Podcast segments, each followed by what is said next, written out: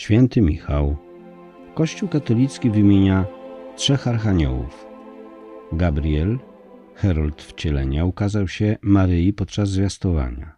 Rafał, niosący uzdrowienie, pojawia się w księdze Tobiasza. Najbardziej znanym jest Michał, wódz armii Pana, który zrzuca szatana z nieba. W Biblii wspomniano Michała pięć razy, trzy razy w księdze Daniela, raz w liście świętego Judy i raz w Apokalipsie. W dziesiątym rozdziale księgi Daniela prorok spotyka we śnie anioła, który mówi, że Michał jest strażnikiem Izraela. Ale oto dotknęła mnie ręka i wprawiła w drżenie moje kolana i dłonie moich rąk.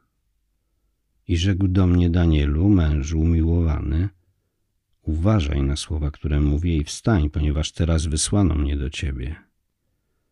Gdy on mówił do mnie te słowa, drżąc, powstałem. Powiedział więc do mnie, nie bój się, Danielu. Od pierwszego bowiem dnia, kiedy starałeś się usilnie zrozumieć i upokorzyć przed Bogiem, słowa Twoje zostały wysłuchane, ja zaś przybyłem z powodu Twoich słów. Lecz książę Królestwa Persów sprzeciwiał mi się przez dwadzieścia jeden dni. Wtedy przybył mi z pomocą Michał, jeden z pierwszych książąt. Pozostawiłem go tam przy królach Persów. Przyszedłem, by zapewnić ci zrozumienie tego, co spotka twój naród przy końcu dni, bo to widzenie odnosi się do tych dni. Gdy on jeszcze mówił do mnie te słowa, padłem twarzą na ziemię i oniemiałem. A oto jakby postać ludzka dotknęła moich walk. Otworzyłem więc usta i mówiłem do tego, który stał przede mną. Panie mój, od tego widzenia chwyciły mnie boleści i opadłem z sił. Jakże więc może sługa mojego Pana mówić tu z Panem moim, skoro nie mam teraz siły i brak mi tchu? Powtórnie dotknął mnie ten, który podobny był do człowieka, umacniając mnie. Potem powiedział, nie lękaj się, mężu umiłowany. Pokój z tobą, bądź pełen mocy. Gdy on jeszcze rozmawiał ze mną, nabrałem sił i powiedziałem, niech mój Pan mówi, bo mnie wzmocniłeś. I powiedział, czy wiesz, dlaczego przyszedłem do ciebie? Słuchasz właśnie fragmentu książki Śledztwo w sprawie cudów. Poszukiwanie prawdy o najbardziej zdumiewających wydarzeniach. Autor Adam Blay. Zamówił na stronie wydawnictwa Esprit. Link w opisie. Jednak oznajmię Tobie to, co zostało napisane w Księdze Prawdy. Teraz muszę znów walczyć z księciem Persów, a gdy skończę, wówczas nadejdzie książę Jawanu. Nikt zaś nie może mi skutecznie pomóc przeciw nim, z wyjątkiem waszego księcia Michała. W tekście tym nazywa się Michała księciem, co stanowi podstawę do określenia go jako archanioła, księcia wśród aniołów. Dwa rozdziały później Daniel prorokuje o roli Michała na końcu czasów w wizjach uderzająco podobnych do tych z Apokalipsy. W owym czasie wystąpi Michał Wielki Książę, który jest opiekunem dzieci i Twojego narodu. Wtedy nastąpi okres ucisku, jakiego nie było, odkąd narody powstały, aż do chwili obecnej. W tym czasie naród Twój dostąpi zbawienia, ci wszyscy, którzy zapisani są w księdze. Wielu zaś, co śpi w prochu ziemi, zbudzi się, jedni do wiecznego życia, drudzy ku hańbie, ku wiecznej odrazie. Mądrzy będą świecić jak blask sklepienia, a ci, którzy nauczyli wielu sprawiedliwości, jak gwiazdy na wieki i na zawsze. Ty jednak, Danielu, ukryj słowa i zapieczętuj księgę aż do czasów ostatecznych. Wielu będzie dociekało, by pomnożyła się wiedza. Widzimy ponownie rolę Michała jako obrońcy ludu Bożego, wtedy Izraela, teraz Kościoła. Jest on wodzem armii Boga w duchowej walce, tym, który nieustannie zwycięża, do którego możemy wołać w modlitwie. W Nowym Testamencie dwa razy czytamy o Michale. Dotyczy to szczególnie bitwy lub sporu z diabłem. W krótkim liście świętego Judy w przedostatniej księdze Nowego Testamentu autor odnosi się do sporu między Michałem i diabłem o ciało Mojżesza. Piętnując pychę fałszywych głosicieli Ewangelii, chwali on pokorę Archanioła, ponieważ Michał nie osądza diabła, ale sąd zostawia Panu. Gdy zaś Archanioł Michał, tocząc rozprawę z diabłem, spierał się o ciało Mojżesza, nie odważył się rzucić wyroku bluźnierczego, ale powiedział: Pan niech cię ukaże. Ostatni, być może najbardziej znany obraz Michała pojawia się w Apokalipsie, gdy wspominany jest sam początek czasu. I nastąpiła walka w niebie. Michał i jego aniołowie mieli walczyć ze smokiem. I wystąpił do walki smok i jego aniołowie, ale nie przemógł i już się miejsca dla nich w niebie nie znalazło i został strącony wielki smok, wąż starodawny, który się zwie diabeł i szatan, zwodzący całą zamieszkałą ziemię, został strącony na ziemię, a z nim strąceni zostali jego aniołowie. Michał, potężny dzięki pokornemu poddaniu się Bogu, wciąż walczy o nas i wraz z nami i będzie to czynił do końca świata. Poza tytułami wodza niebieskich zastępów i obrońcy Kościoła, nazywa się świętego Michała wiernym towarzyszem, gdy zbliża się śmierć, źródłem siły w ostatnim boju o wiarę. Tradycja uczy jeszcze, że będzie on obecny podczas sądu ostatecznego, aby zważyć zasługi duszy przed Panem. Z powodu tych niezwykłych obowiązków i przywilejów święty Michał Archanioł od początku istnienia Kościoła odgrywa wyjątkową rolę w duchowym życiu chrześcijan. Pośredniczył też w kilku cudach uczynionych przez Boga. Święty Michał w historii chrześcijaństwa. W Gargano we Włoszech znajduje się obszerna grota, która w czasach starożytnych była miejscem pogańskiego kultu.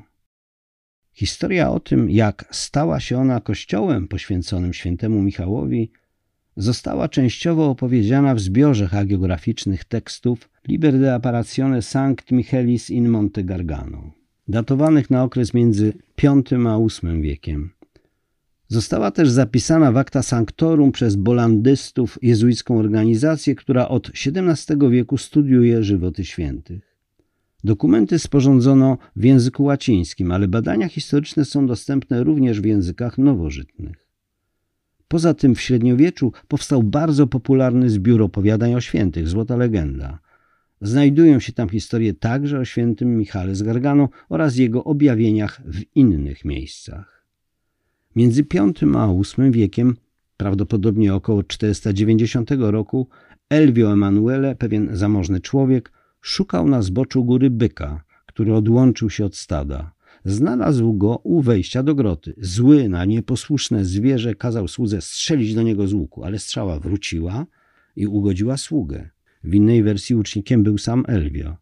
Mężczyzna poszedł do biskupa Majorano Sipontum, późniejszego świętego Lorenzo Majorano i zrelacjonował mu to zdarzenie. Biskup, przeczuwając, że wydarzy się coś ponadnaturalnego, zarządził trzy dni modlitwy i postu. Pod koniec trzeciego dnia ukazał mu się święty Michał Archanioł. Cud uderzył człowieka tą samą własną strzałą, żeby stało się jasne, że wszystko to stało się z mojej woli.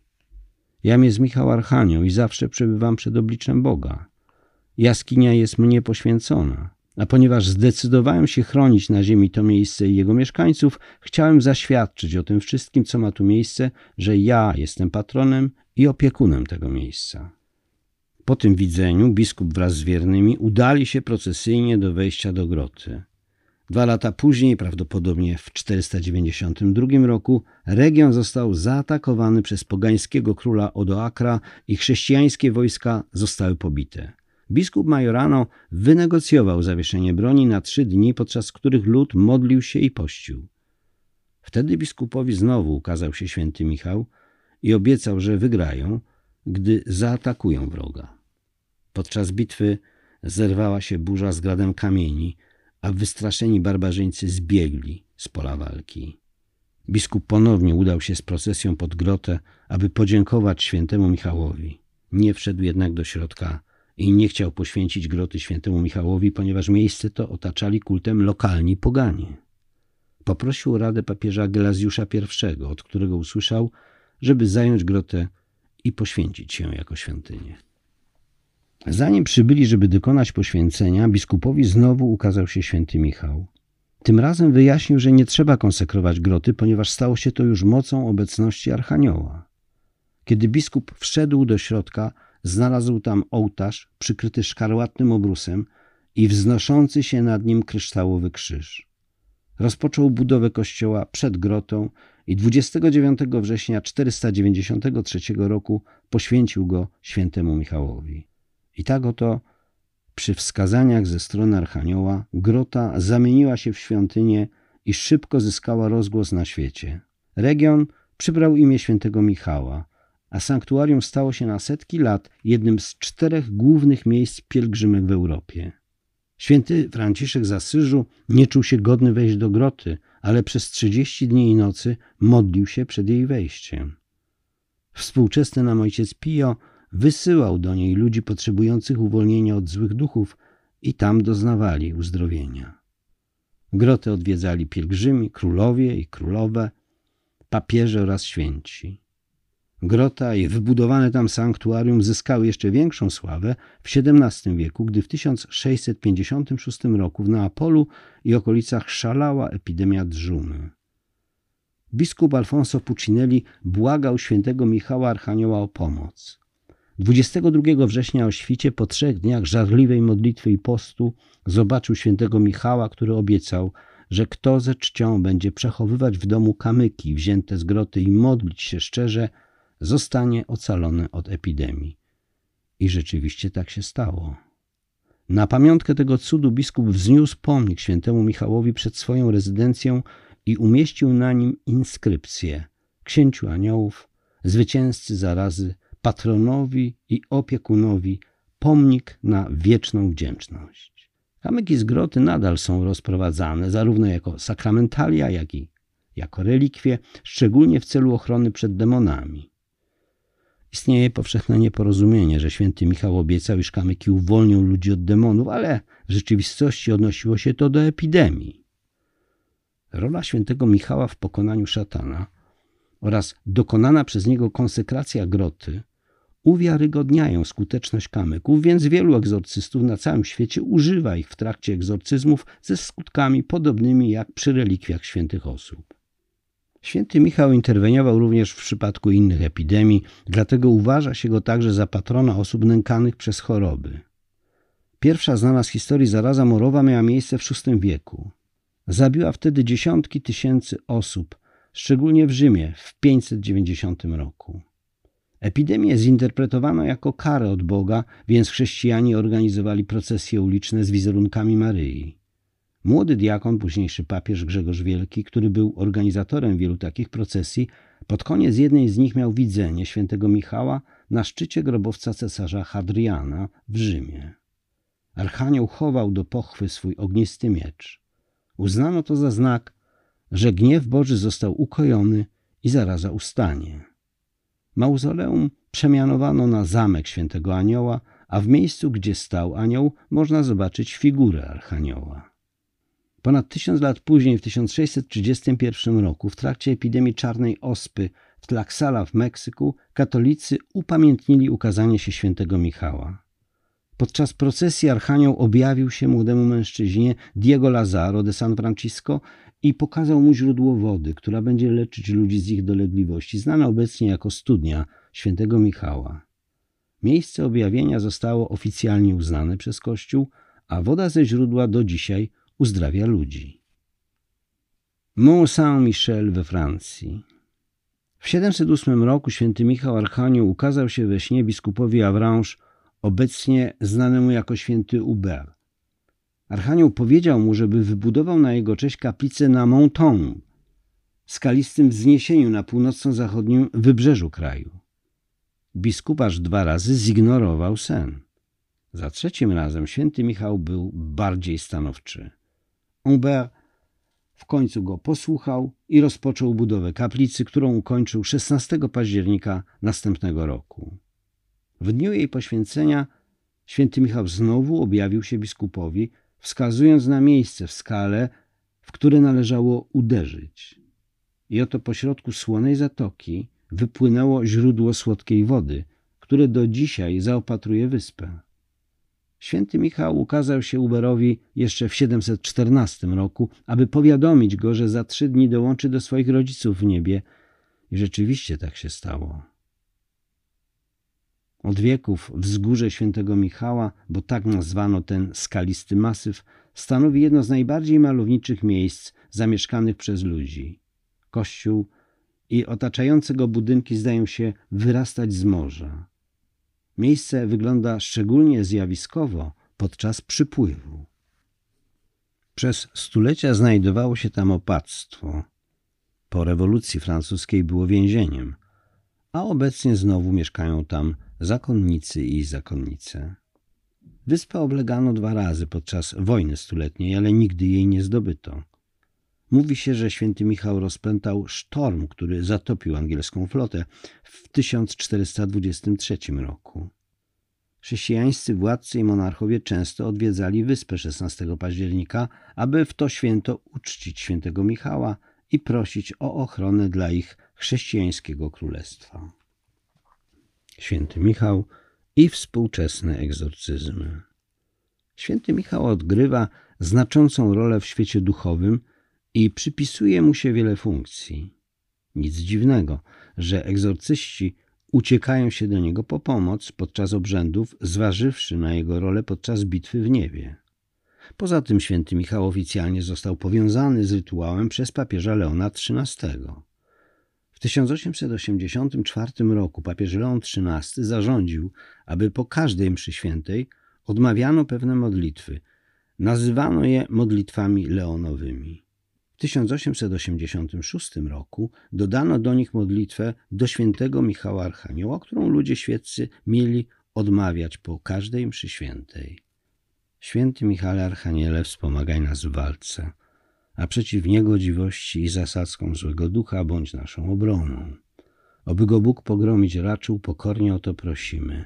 A Ty, wodzu niebieskich zastępów szatana i inne duchy złe, które na zgubę dusz ludzkich po tym świecie krążą, mocą Bożą strąć do piekła. Amen. Zbiór Acta Sancta Sedis z lat 1890-1891 zawiera egzorcyzm, którego mogli używać tylko biskupi i wyznaczeni księża. Był on przeznaczony do hamowania aktywności diabła w kościele.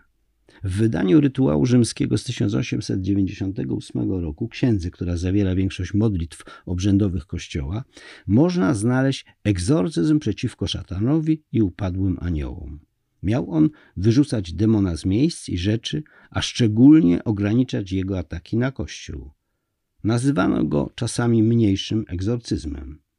W rubryce przy nim czytamy – Poniższy egzorcyzm może być stosowany przez biskupa, jak również przez kapłanów posiadających upoważnienie od swojego ordynariusza. Zapisu tego nigdy nie usunięto ani nie zmieniono, chociaż ludzie niekiedy go kopiują, usuwając instrukcje. Oczywiste jest, że świeccy nie powinni korzystać z tej modlitwy. Mniejszy egzorcyzm, który przywołuje świętego Michała, często jest używany jako test diagnostyczny na opętanie. Chodzi o to, że uroczysty egzorcyzm nie może być odprawiany bez zgody biskupa miejsca, który potrzebuje wystarczającej ilości udokumentowanych objawów opętania, znajomość języków, których dana osoba nie zna, wiedza o rzeczach ukrytych, reakcja na poświęcane przedmioty i ponadnaturalna siła. Po uzyskaniu zgody można skorzystać z egzorcyzmu mniejszego do diagnostyki, ponieważ w jego przypadku udokumentowane objawy opętania nie są wymagane jako pierwsze. W zasadzie, jeśli osoba jest opętana, mniejszy egzorcyzm wystarczy, aby zmusić demona do manifestacji i ujawnienia się, co następnie można badać w celu zebrania dowodów. W sytuacji dręczenia, aktywności demonicznej nie będącej pełnym opętaniem, mniejszy egzorcyzm wystarczy do całkowitego uwolnienia osoby, niekiedy po jego odmówieniu ustępują też i przypadki opętania. Egzorcyści z całego świata używają kamyków z groty Gargano. Święty Michał obiecał, że będą one skuteczne przy modlitwie o uwolnienie i egzorcyzmach. Nie zastępują one samego egzorcyzmu, ale działają w podobny sposób jak relikwie pierwszego stopnia stosowane powszechnie przy egzorcyzmach. Sama modlitwa do świętego Michała Archanioła, którą mogą odmawiać świeccy, również silnie działa przy egzorcyzmach. Niekiedy odmawia się ją gdzieś na uboczu podczas odprawiania rytuału. Regularnie używamy również poświęconych ikon świętego Michała. Teologia ikon przedstawia je jako okna na duchowy świat. Wiele razy obserwowaliśmy, jak demony rozmawiają ze świętym Michałem z ikony, nawet jeśli ikona znajdowała się za plecami opętanej osoby, więc ona sama jej nie widziała. Demony wyjawiały również, że boją się świętego Michała i że jest on największym z aniołów. W jednym z przypadków demon był już tak zmęczony egzorcyzmem i tak bardzo chciał wyjść, że krzyknął: Święty Michale, wyrzuć mnie, błagam. Przesłuchałeś właśnie fragment książki Śledztwo w sprawie cudów poszukiwanie prawdy o najbardziej zdumiewających wydarzeniach. Zamów ją na stronie wydawnictwa Esprit. Link w opisie.